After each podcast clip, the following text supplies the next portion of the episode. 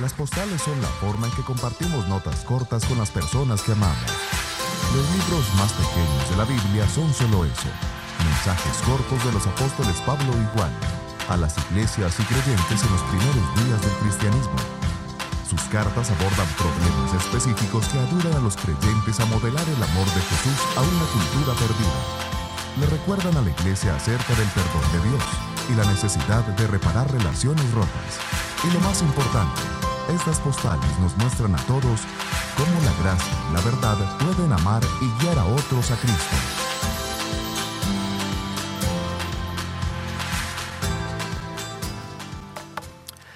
Muy buenas tardes, bendiciones a todos. Es, es wow, es sorprendente, es, eh, me llena de alegría ver familias, matrimonios comprometidos en criar y en dirigir a sus hijos en el camino de Dios. Y ah, estas familias, estos matrimonios, Ryan y uh, Rosibel, Mónica y Berardo son matrimonios aquí de la congregación que no solo han eh, hecho una presentación de su bebé y comprometiéndose delante de la iglesia a guiarlos al Señor, sino que también son parte, están dando los pasos necesarios y prácticos para aprender a ser buenos padres y también aprender a ser esposos, al ser parte de un grupo de conexión a las 11 de la mañana todos los domingos. También aprovecho la oportunidad para agradecer a todos los líderes que están constantemente, todas las semanas, preparándose e invirtiendo en estos matrimonios. Así que gracias por todo ese trabajo e, e inversión en las familias. Y hablando de familias, independientemente de donde nosotros estemos, independientemente de la familia en la que nosotros vengamos, ya sea una familia grande, una pequeña, o una familia de altos recursos o de pocos recursos, hay algo que nos caracteriza a todos. Y es que por tan amorosa que sea, por tan perfecta que queramos pintar nuestra familia, siempre habrán conflictos en ellas. Conflictos entre hermanos, conflictos entre padres e hijos. Y la naturaleza de los conflictos es algo tan amplio en, en, nuestra vida que no solo se dan en las familias, sino que también se dan en nuestras áreas de trabajo, ¿cierto? Eh, se dan entre eh, las amistades, en la escuela, ya sea en high school, es, donde yo tuve los mayores conflictos quizás cuando estaba en high school y school con los otros estudiantes y compañeros. Una etapa muy difícil. Independientemente, en, cualquier área siempre habrán conflictos. No importa con quién estemos, no importa dónde estemos. Es más, podemos tener todo el dinero que queramos. Podemos estar en el lugar más perfecto. Pero si hay personas ahí, lo más probable es que habrán conflicto. De hecho, interesantemente, la semana pasada tuve la oportunidad de ir al lugar más famoso del mundo, perdón, al lugar más feliz del mundo. Ah, fui a un evento de una conferencia ah, de certificación para certificarme de John Maxwell, de ser un orador y un entrenador en el liderazgo de John Maxwell. Y como iba a ser a un Orlando, tuve la osadía, me atreví a llevar a las tres mujeres más importantes de mi vida, a mi esposa, a mi mamá y a mi suegra. Y manejamos, y manejamos 15 horas hasta llegar a Orlando. Y e imagínense, ¿no? esa era una prueba de fuego para mí. Pero gracias a Dios no hubo ningún conflicto con nosotros sino de que estuvimos eh, en Orlando y fuimos a Disney World, que su lema es que es el lugar más feliz del mundo. Y en más de tres ocasiones, le decía yo a Alina, a mi esposa, le comentaba de que, que se me hacía bien curioso, soy muy, observador y miré que muchas personas, estando en el lugar más feliz del mundo, andaban peleando. Y qué bueno que éramos, no éramos nosotros. Pero como están allí enfocados en tener un gran momento, ya sea que estaban agotados, ya sea que estaban cansados, o es que estaban en una línea por más de dos horas para entrar a una atracción. Estaban ahí peleando, ya sea con los hijos, que los niños estaban llorando ahí, queriéndolos controlar, o entre esposos, porque uno quería ir para un lado y otro quería ir para otro. Independiente de donde estemos, independientemente de donde el área que nos movamos o con quienes estemos, siempre habrán conflictos. Siempre habrá conflictos. Y por eso es tan importante lo que vamos a aprender hoy. Vamos a aprender a cómo ganar en un conflicto. Ya que siempre los experimentamos, ¿por qué no aprender a cómo ganar en un conflicto? Y a mí me encantaría decir que este es un área en la cual yo soy un experto, pero la verdad que no es así. Yo soy una persona imperfecta. Y en el área en la que me muevo, ya sea en el ámbito profesional, en el ámbito ministerial, personal, familiar, siempre, constantemente, hay algún conflicto. Y la manera como maneje yo aquel conflicto va a determinar si verdaderamente soy exitoso en esa área respectivamente. Porque puedo pretender que soy un buen esposo, pero si no manejo los conflictos de manera exitosa con mi esposa, entonces es simplemente eso, una pretensión. Estaré fallando como esposo. Puedo, puedo pretender que soy el, mejor padre, pero si no manejo los conflictos con mis hijos de la mejor manera, entonces es simplemente eso, una pretensión. Estoy fallando como padre. Puedo decir que soy el mejor jefe, pero si en, en mi equipo o personas que trabajan conmigo no puedo manejar los conflictos, Similarmente, solo es una pretensión y estaremos fallando como jefes. Y en cualquier área de su vida que sea, usted ah, póngase en su lugar, en cualquier área. Cómo manejamos los conflictos va a determinar el estilo de vida y el éxito de la vida que tengamos. Porque aunque seamos los mejores, aunque tengamos lo que sea, lo que, lo que queramos, aunque estemos en el mejor lugar del mundo, siempre si tenemos un conflicto, nos va a arruinar la vida. Nos va a arruinar en esa área. Así que, ¿qué dicen si aprendemos a cómo ganar en un conflicto? ¿Están listos? Muy bien, muy bien. Déjenme, déjenme ah, contarles una historia para comenzar.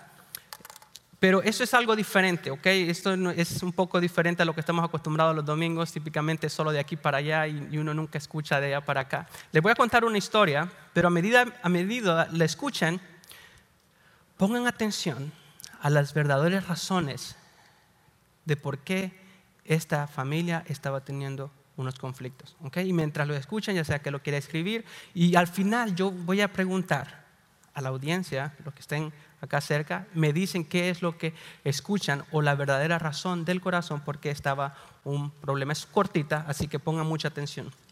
En una, en una ocasión hubo un conflicto en una familia. Uno de los hermanos estaba molesto porque ya no quería, y ya no quería asociarse con los otros hermanos. Y no solo se había alejado de los demás, sino que también se molestaba con los otros familiares que se reuniera con ellos. Pongan atención en esto. Parte del problema era que uno de estos hermanos hospedaba a unos desconocidos que eran muy queridos por su padre, a quien no veían desde hace mucho tiempo.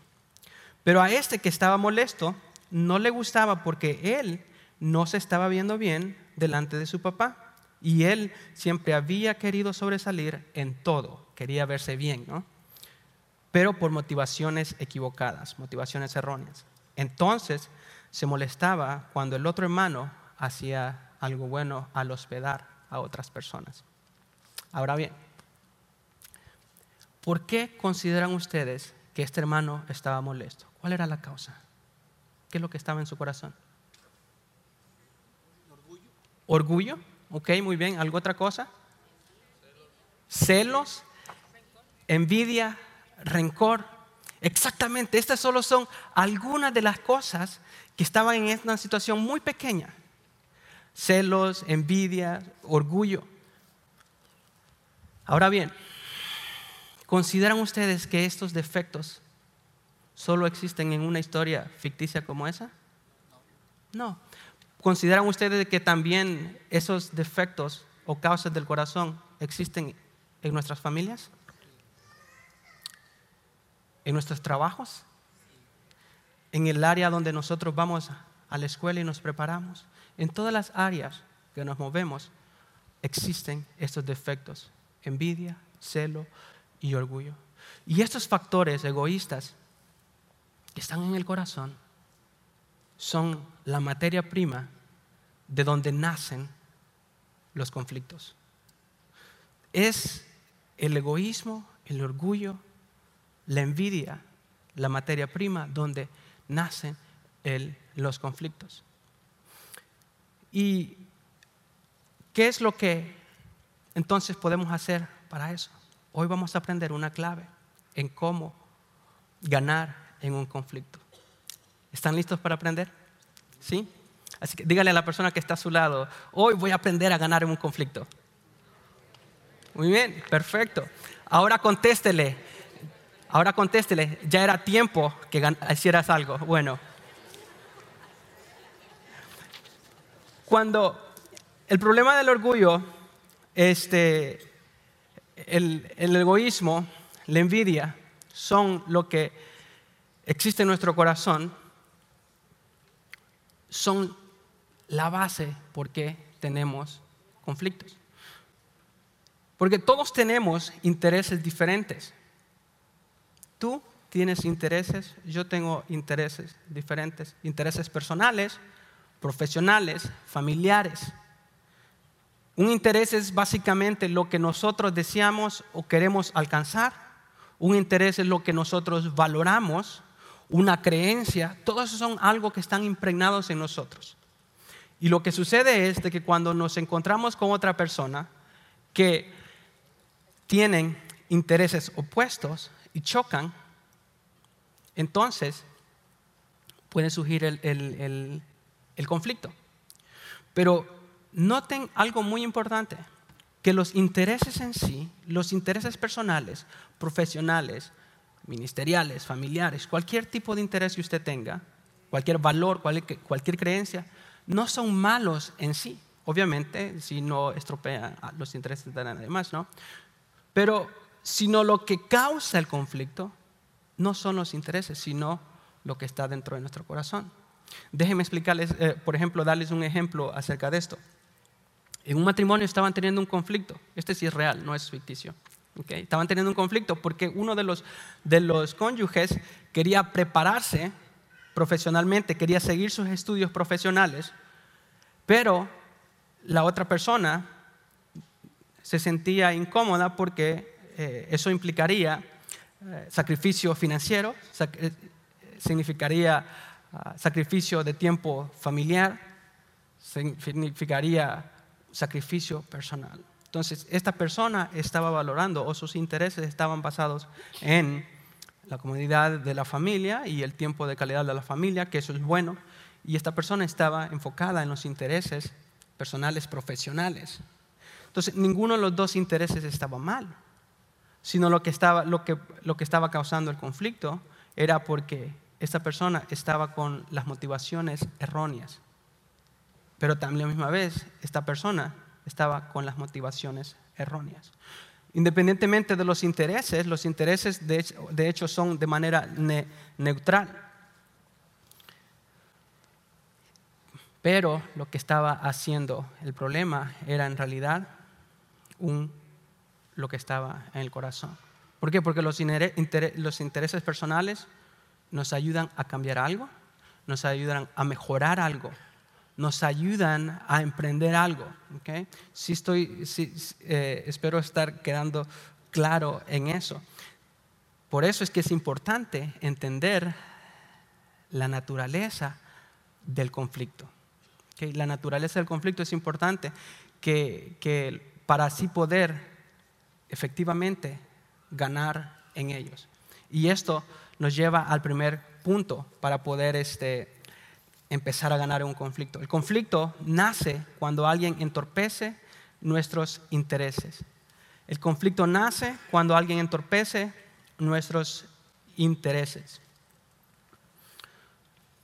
Es natural, es muy natural defender nuestros intereses personales. ¿Por qué es tan natural? Porque los intereses personales están basados están engranados en quienes nosotros somos, están basados en nuestra propia identidad. El problema es cuando eh, estamos teniendo un interés personal y alguien entorpece esos, esos intereses, cuando nos remangamos la camisa o nos ponemos los guantes y de repente queremos agarrar a golpe a esa persona. Es natural defender los intereses, pero no es natural ah, atacar a la otra persona. Entonces, hoy en día aprenderemos un principio que nos va a ayudar a ganar en cualquier conflicto. Y este conflicto, perdón, este principio se va a escuchar muy sencillo, muy simple. Porque al escucharlo, va a decir, ¿eso es lo único que nosotros debemos de hacer para ganar un conflicto?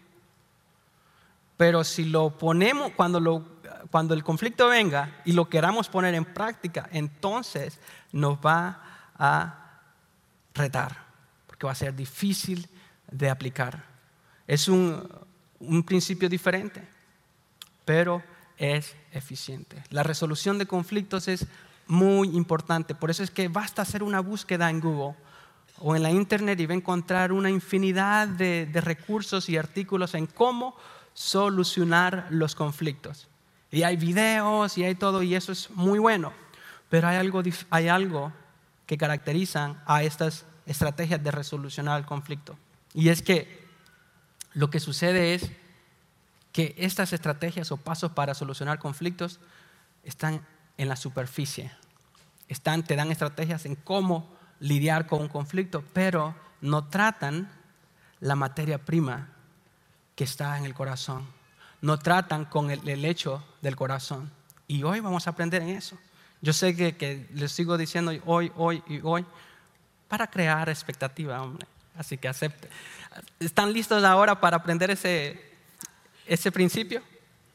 Muy bien. ¿Se acuerdan la historia que les comenté de, estos, de estas familias, de esta familia que estaba teniendo conflicto, de estos hermanos? Esa historia no era ficticia, de hecho. Esa historia estaba basada en la vida real. Estamos en medio de esta serie que estamos yendo en, las cartas más pequeñas del Nuevo Testamento, las postales del Nuevo Testamento. Y en una de esas cartas, en una de esas ah, postales, encontramos esta historia de estos hermanos. Y por eso es que este principio que vamos a aprender hoy es completamente diferente al que van a escuchar posiblemente o, van a encontrar en otro lugar. Porque este principio se encuentra directamente en la palabra de Dios. Y fue inspirado, viene directamente del corazón de Dios hacia nuestros corazones, en donde surgen todos los conflictos que podamos tener. Y esta carta es mejor conocida como la tercera carta o tercera epístola de Juan, que por cuestiones de, que es muy larga la carta, solo, solo, se las voy a leer yo acá. Y, ustedes pueden escucharla, qué es lo que estaba sucediendo en, este momento, en este conflicto. Y la, y la, carta es escrita del apóstol Juan hasta esta persona que se llama Gallo. Y dice de la siguiente manera, el anciano Juan, al amado Gallo, a quien yo amo en verdad. que Es una carta escrita de Juan a esta persona que se llama Gallo, que era uno de los líderes de la iglesia a la quien se lo estaba enviando. Dice, amado, ruego que seas prosperado en todo, así como, como prospera tu alma y que tengas buena salud. Pues me alegré mucho cuando algunos hermanos vinieron y dieron testimonio de tu verdad esto es, de cómo andas en la verdad. Entonces Juan le escribe a, este, a esta persona de lo que, de, de lo que, y le dice de lo que está haciendo y que dice, muy bien, muy bien, imagínate, ¿no? Imagínate qué chévere sería que estás en medio de un conflicto y de repente recibas un mensaje de algo y te diga, hey, estás haciendo un buen trabajo. Y le, sigue diciendo, pues me alegré mucho cuando, cuando algunos hermanos vinieron y dieron testimonio de tu verdad. Dice el versículo 4, no tengo mayor gozo que esto, oír que mis hijos andan en la verdad. Y note por qué es que le estaba lavando. Y noten por qué es que estaba, estaba sucediendo el conflicto. En el versículo 5 sigue la carta. Amado, estás obrando fielmente en lo que haces por los hermanos y sobre todo cuando se trata de extraños.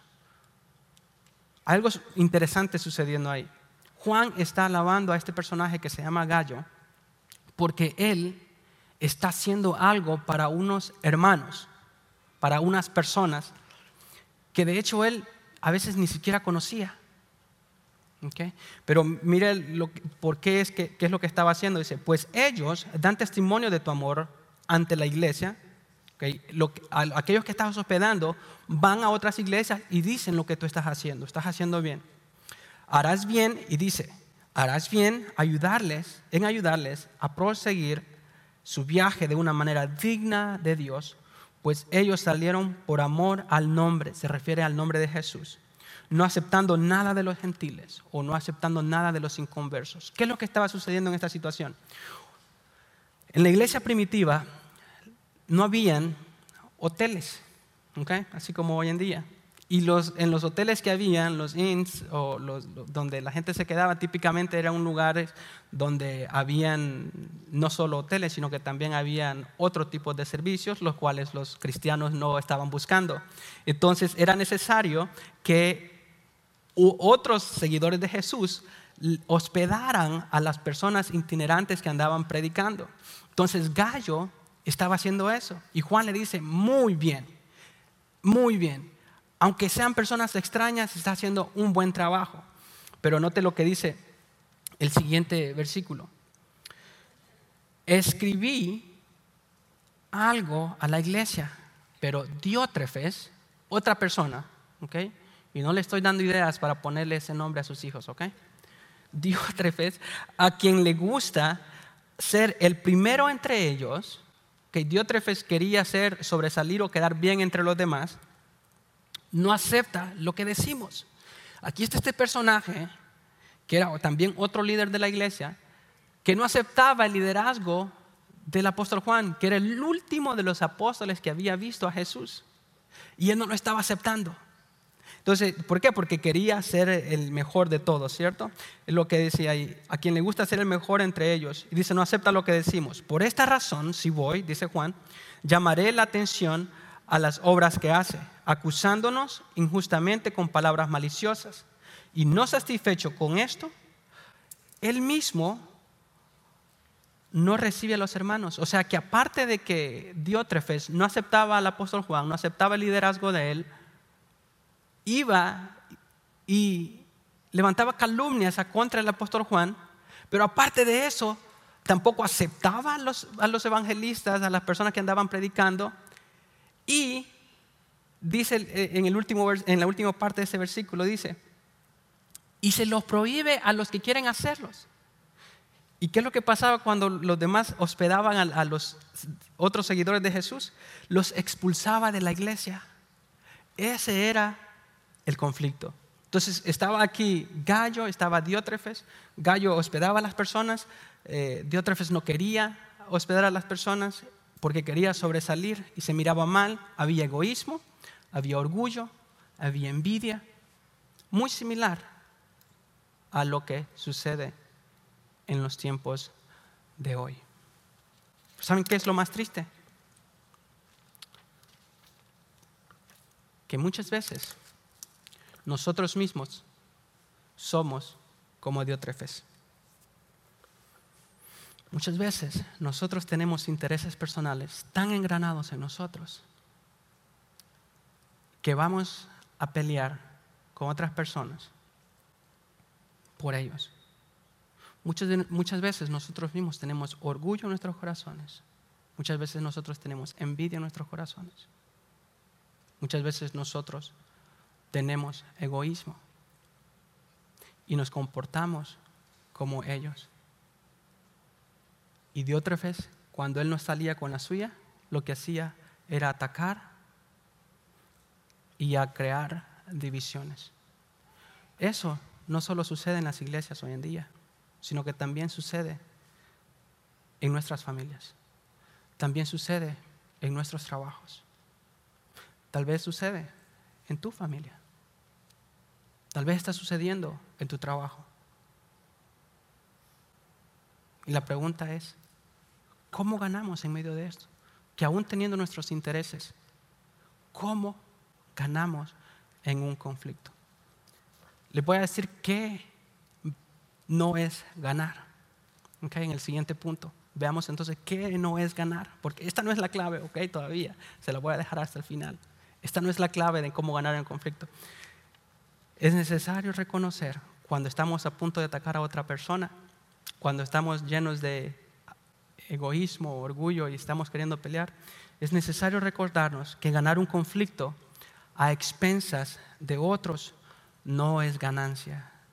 Ganar un conflicto a expensas de otros no es ganancia. ¿Cuál es nuestra naturaleza cuando estamos en un conflicto? ¿Cuál es nuestro, lo que nosotros queremos hacer? Queremos ganar, ¿cierto? Piensa en un conflicto que tenga en este momento o un conflicto que ha, tenido en el pasado. Lo que queremos es ganar. Lo que queremos es ridiculizar a la otra persona. Lo que queremos es desarmarla con argumentos. Y dice, porque tú dijiste esto y esto y esto y esto y esto. Ahora, esto y esto y esto y esto es lo que tiene que suceder. Los conflictos no solo se ven, de hecho, en nuestra familia, sino que, si no solo dése cuenta en las publicaciones, en los medios sociales, y hay muchas personas que solo se dedican, y han habido, han habido muertos también, de hecho, cuando alguien comienza un conflicto, y, eh, y existen difamaciones. ¿Por qué? Porque lo que hacemos es atacar a la otra persona. Pero ganar en un conflicto no significa que tenemos que atacar a la otra. A mí me encantaría decir que, wow, Iván, es que verdaderamente es, es el ejemplo en este sentido. No, la verdad que no es así. Porque yo tengo la tendencia también, soy orgulloso. Y por mi formación también en el ministerio me han entrenado a defender la fe y le enseñan a uno a argumentar eh, y a discutir con otras personas que le llevan la contraria a uno. Y tengo la tendencia a fallar en ese sentido, a querer ganar un argumento, a querer ganar un conflicto e ignorar lo más importante. Hace un par de días atrás, un par de semanas de hecho, visitaba a mi familia y me doy cuenta de que uh, una de mis hermanas estaba haciendo una cosa que obviamente a mí no me parecía y empieza ella a dar sus razonamientos, sus argumentos, la razón por qué qué es lo que estaba haciendo. Y yo empiezo a darle mis argumentos. Y empieza a darme sus argumentos ella. Y yo empiezo a darle mis argumentos. Y como yo tengo un poquito más de experiencia por ser el quinto entre el, el de en medio de, de nueve hijos, pues le gané a mi hermana. Y utilicé hasta la Biblia para ganarle. Y e inmediatamente ella quedó desarmada. Ah, y no crea que solo era uno a uno. Como somos grandes, era, era en medio de todos. Era en medio de todos. Éramos, un grupo, éramos como 10 o 12 personas las que estábamos. Y ella estaba yendo para acá y yo para allá. Y estábamos el tú por tú. Ahí en mi propia familia, con alguien que yo quiero. Por último, cuando le gano en mi argumento, inmediatamente se vio su expresión facial como su cara cambió. Y se le hicieron los ojos llorosos. Porque en mi ganas de ganar el argumento, empecé a sacar armas que no debía haber sacado. Y gané el conflicto.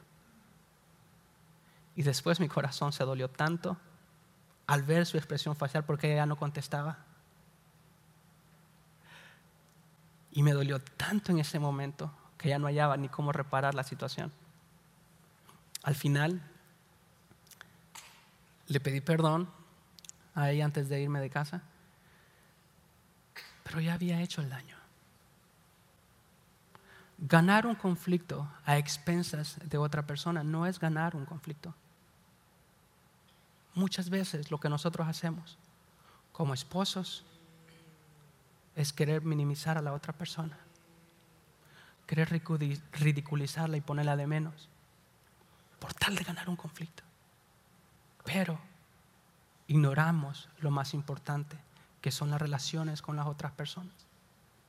Y déjenme decirles esto, estimados hermanos, amigos. Nuestras relaciones es lo más importante que nosotros tenemos en nuestra vida, porque son personas que el Señor ha puesto a nuestro alrededor para que podamos experimentar el amor de Dios entre los unos a los otros. Así de que si usted utiliza armas como el sarcasmo, para ganar en un conflicto, tenga cuidado y no esté desarmando o esté poniendo de menos a la otra persona para ganar en ella. Porque ganar en un conflicto no significa poner a la otra de los demás. Y una de las razones por qué nosotros pensamos o naturalmente buscamos ganar en un conflicto es porque siempre pensamos que hay dos lados, ¿cierto? O gana esta persona o gano yo cuando estamos en un conflicto. Por eso es que cuando ah, estamos en medio de un conflicto que es grande, vamos a donde un mediador. Y vamos y le decimos, ah, eh, eh, esta persona está mal, dígale. Muchas veces es el pastor. Dígale, pastor, que está mal, está mal, está mal, está mal. Y, le dice que tiene, que tiene que cambiar, que tiene que cambiar. Siempre es esa la actitud porque pensamos de que solo hay dos lados en un, conflicto. Pero, ¿será que, solo hay dos lados en un conflicto? Notemos lo que dice aquí en el resto de la, de la historia. En el versículo 11 dice, amado, no imites lo malo, sino lo bueno. El que hace lo bueno es de Dios. El que hace lo malo no ha visto a Dios. Entonces, aquí Juan está poniendo un ejemplo de la persona que hace el bien y la persona que hace el mal. Entonces, Gallo estaba obrando bien hasta ese punto y Diótrefes estaba obrando mal. Pero es posible que uno haciendo el bien pueda irse al otro lado a veces. Juan le está exhortando, le está animando a que siga haciendo lo que estaba haciendo bien, pero le dice, no te vayas al otro extremo como Diótrefes. Y le dice en el siguiente versículo, Demetrio, esta es una tercera persona, Demetrio tiene un buen testimonio de, de parte de todos y de parte de la verdad misma. También nosotros damos testimonio y tú sabes que nuestro testimonio es verdadero. Y esto es lo que necesitamos aprender nosotros. Si usted quiere ganar en un conflicto, mejor dicho, esta es la clave, ya que le estaban esperando desde hace rato. ¿Cuál es la clave para ganar en un conflicto?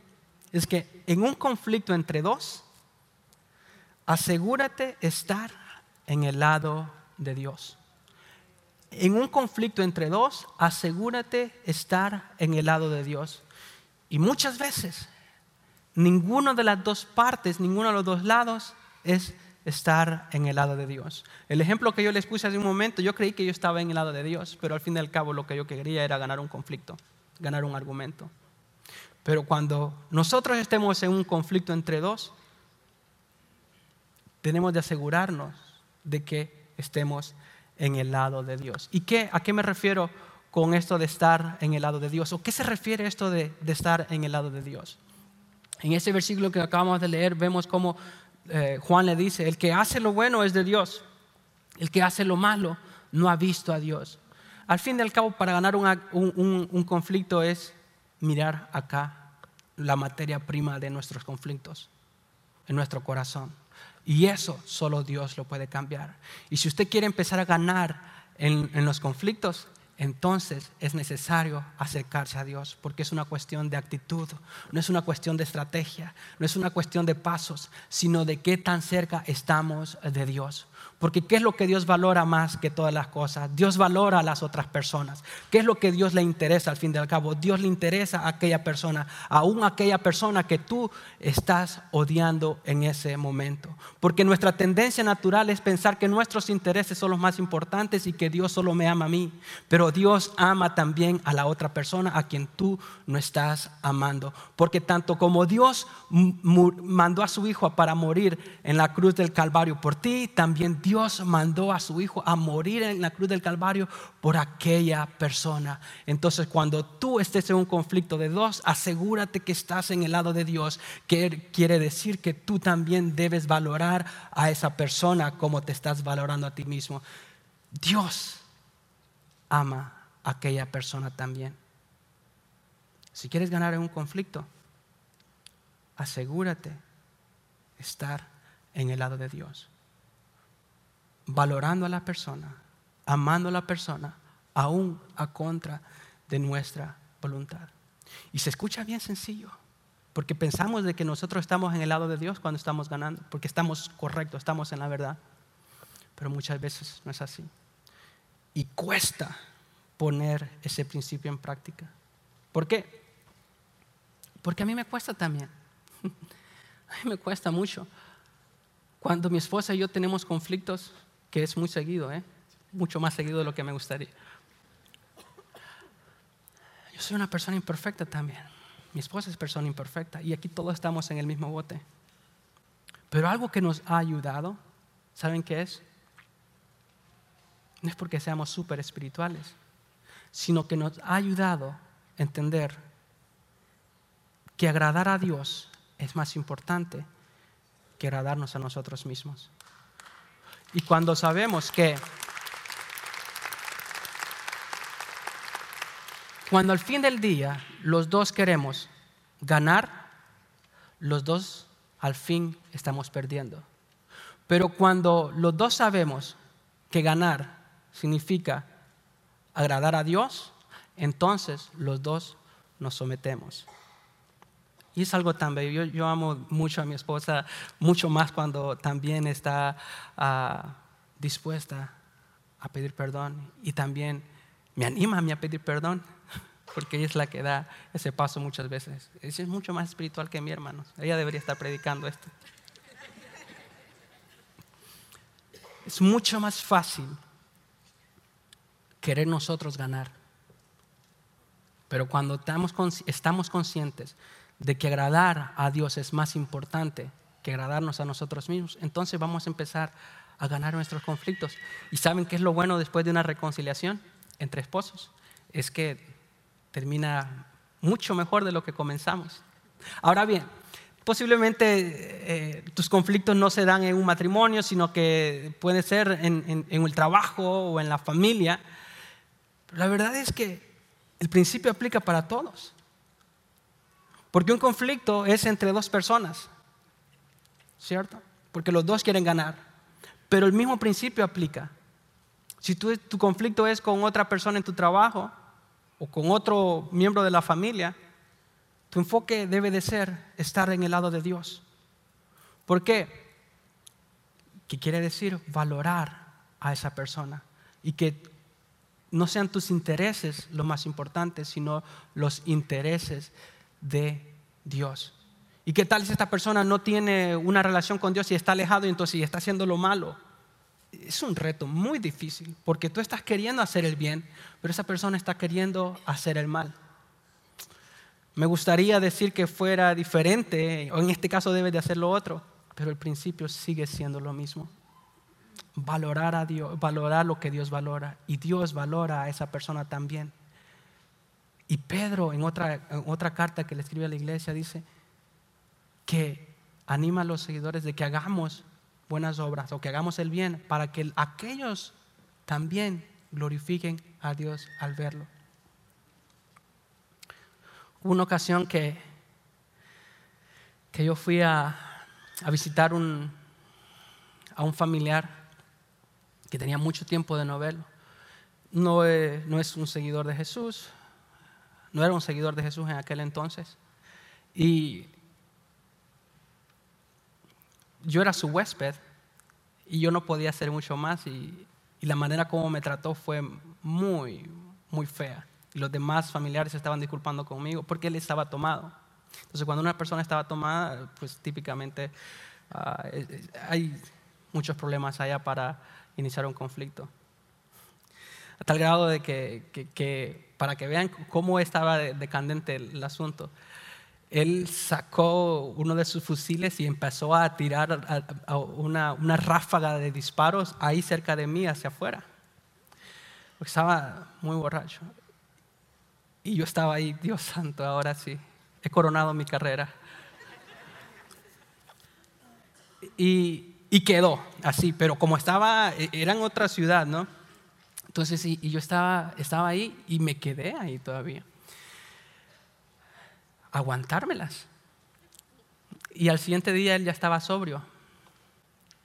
Y se acercó a, a pedirme perdón.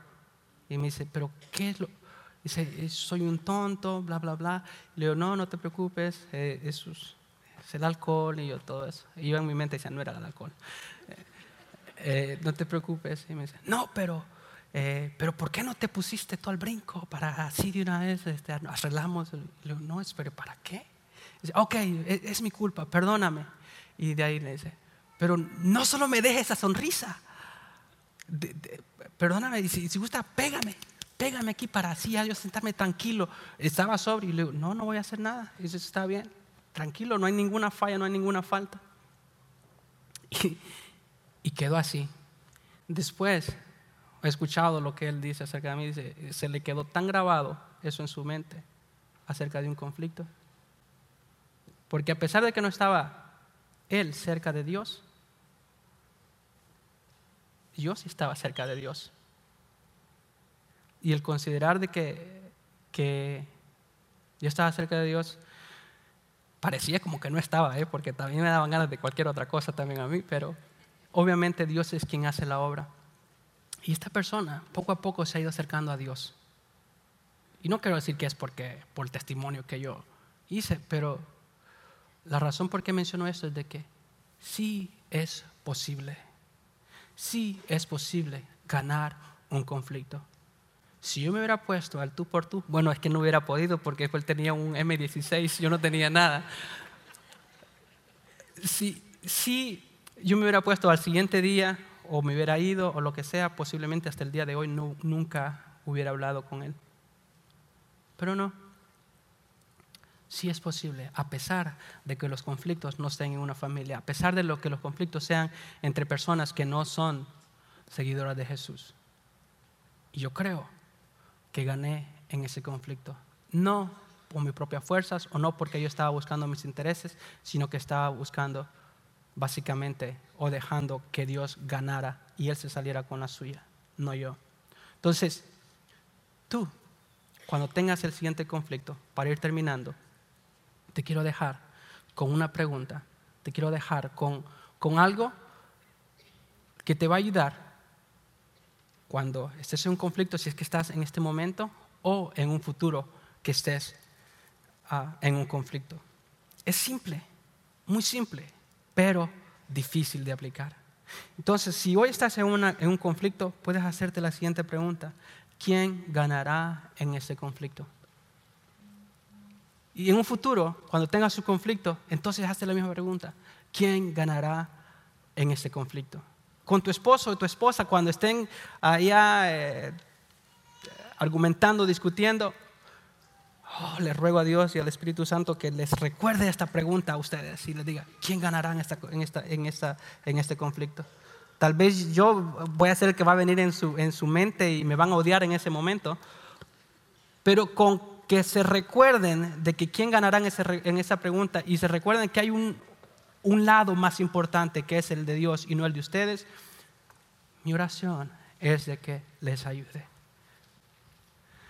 Ahora bien, si tú estás aquí y has escuchado esto acerca de estar en el lado de Dios y, verdaderamente tú estás aquí por primera vez y, y, no estás cerca de Dios y dices, no, yo es imposible que, que pueda poner en práctica eso.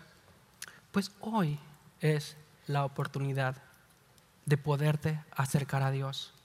Hoy es una gran oportunidad porque al fin del, eh, cabo, la clave más importante para ganar en un conflicto es estar al lado de Dios, conocer a Dios.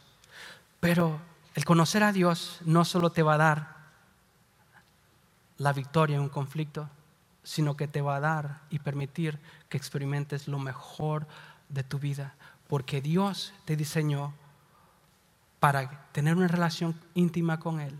Y mientras no tengas una relación íntima con Él, tu vida no va a ser experimentada al máximo. Y la única manera de que puedas hacer eso es a través de su Hijo Jesucristo. Eso implica reconocer de que estás lejos de Dios y de que por medio de Jesucristo es la manera que te puedes acercar a Él. Así que yo te invito hoy a que tomes esa decisión que es lo más importante que puedes decidir en tu vida. Tú no solo quieres ganar un conflicto, sino que quieres ganar en todas las áreas de tu vida. Y Jesucristo, Jesucristo es el único medio para poderlo hacer. Al final del servicio, por estas puertas, allá a mano izquierda, cuando vayas caminando, es un lugar que se llama el Next Step Center, el lugar de los siguientes pasos. Y allí habrá alguien con quien puedas hablar acerca de esa decisión de seguir a Jesús. Quizás en este momento estés en un conflicto. Y esa es la razón por qué llegaste acá, buscando una respuesta. Pero Dios está diciendo que el conflicto que tienes que solucionar antes que nada es el conflicto que tienes con Él. Conflicto que tienes por tus decisiones, las cosas que has pensado, las cosas que has dicho, las cosas que, que has hecho son las que te han separado de Él. Pero por medio de Jesucristo, puedes acercarte y empezar a ganar los conflictos y así ganar en la vida, pero caminando de la mano de Dios. Los demás, les voy a pedir a que inclinemos nuestro rostro y que oremos y le demos gracias a Él. Señor, te doy gracias por tu palabra que nos reta, Señor. Verdaderamente es mucho más difícil hacer que decir cuando se trata de tu palabra. Pero tú deseas, Señor, que vivamos lo mejor en nuestras vidas. Deseas que experimentemos lo mejor de nuestras relaciones. Y únicamente lo podemos hacer al estar cerca de ti. Que tú controlas la materia prima de nuestros corazones. Que trabajas en el egoísmo y quitando el orgullo, la envidia de nuestros corazones. Y poniendo tus intereses por encima de nuestros intereses, Señor. Gracias por tu amor y por tu bondad. Gracias por tu Hijo Jesucristo. Y te ruego que seas tú, Señor, obrando y germinando esta palabra en los corazones de las personas para que no nazcan conflictos, sino que nazcan paz y amor por nuestras personas que están a nuestro alrededor. En el nombre de Jesús. Amén.